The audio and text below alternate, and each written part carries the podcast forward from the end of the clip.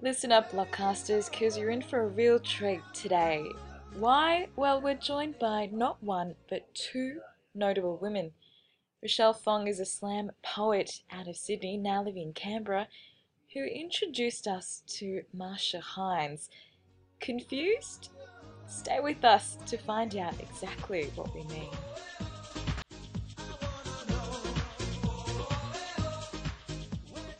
Hi, I'm Roshelle and I'm from Sydney. I moved to Canberra about a year and a half ago uh, at the end of 2012. I have historically mainly written uh, scripts for short films and lots and lots of treatments for feature films that I have never been able to fully commit to. So um, that's kind of how I started getting into writing. Um, was always, I guess, with the visuals and with an audience in mind, and and I suppose um, that's sort of shaped how now I, I approach writing poetry and writing sort of short stories and other kinds of things. Kind of becoming a bit of my style now, sort of a pastiche satire, sort of um, drama mixed in with surreal, boogery, weird things. That's um, yeah, that's sort of I guess what I write now.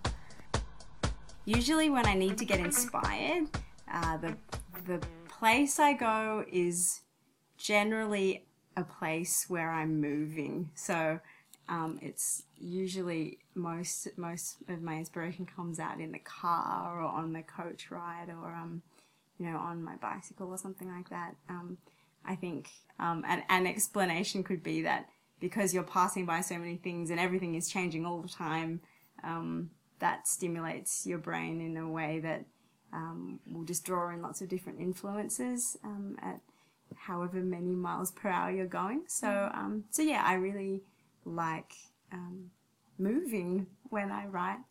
And then when I get to the stage where I've gotten an idea and I've taken that scary step of committing to it, um, confined spaces is the way to go. So I won't just sit in the car where people can see me. So there's that panopticon kind of surveillance by the public aspect where I feel like, oh no, naughty, you have to write. People are watching you.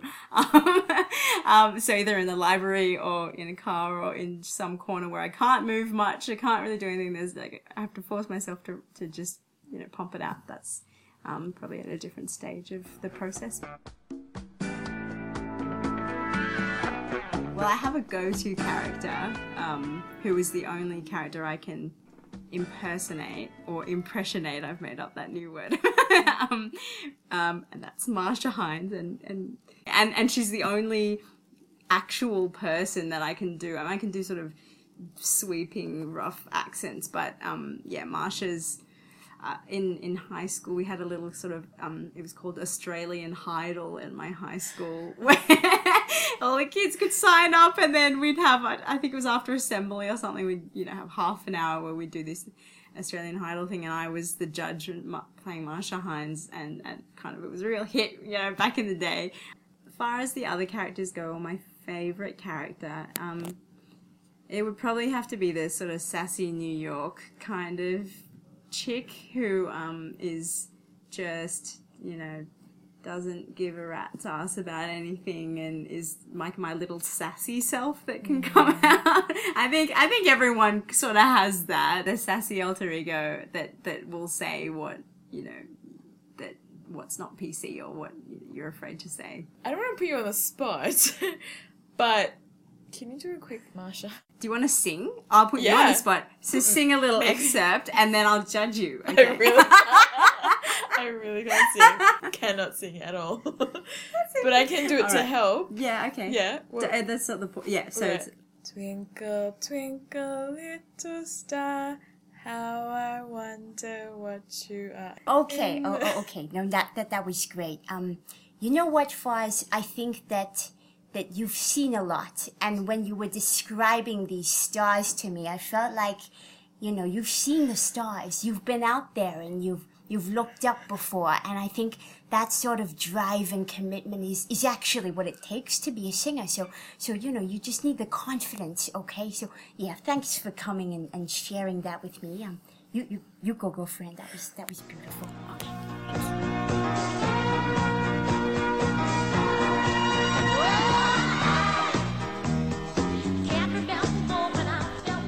It's like she's in the room with me.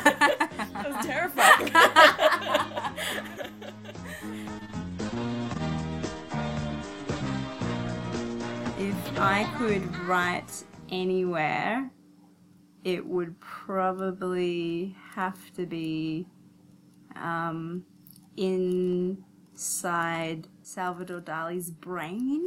wow. um, which is a bit scary, but I think that um, in and of itself, it would be such a distracting experience to be there. Um, so I might not actually get any writing done. I don't know. I don't know how the rules work in in there. Um, but but if I could sit down, you know, on an upside down elephant for a second and have a piece of paper and a pen to myself in that in that realm, um, I think there would be a lot to um, to draw from. Gotta help me make it through the night. Save me. Come back and save me.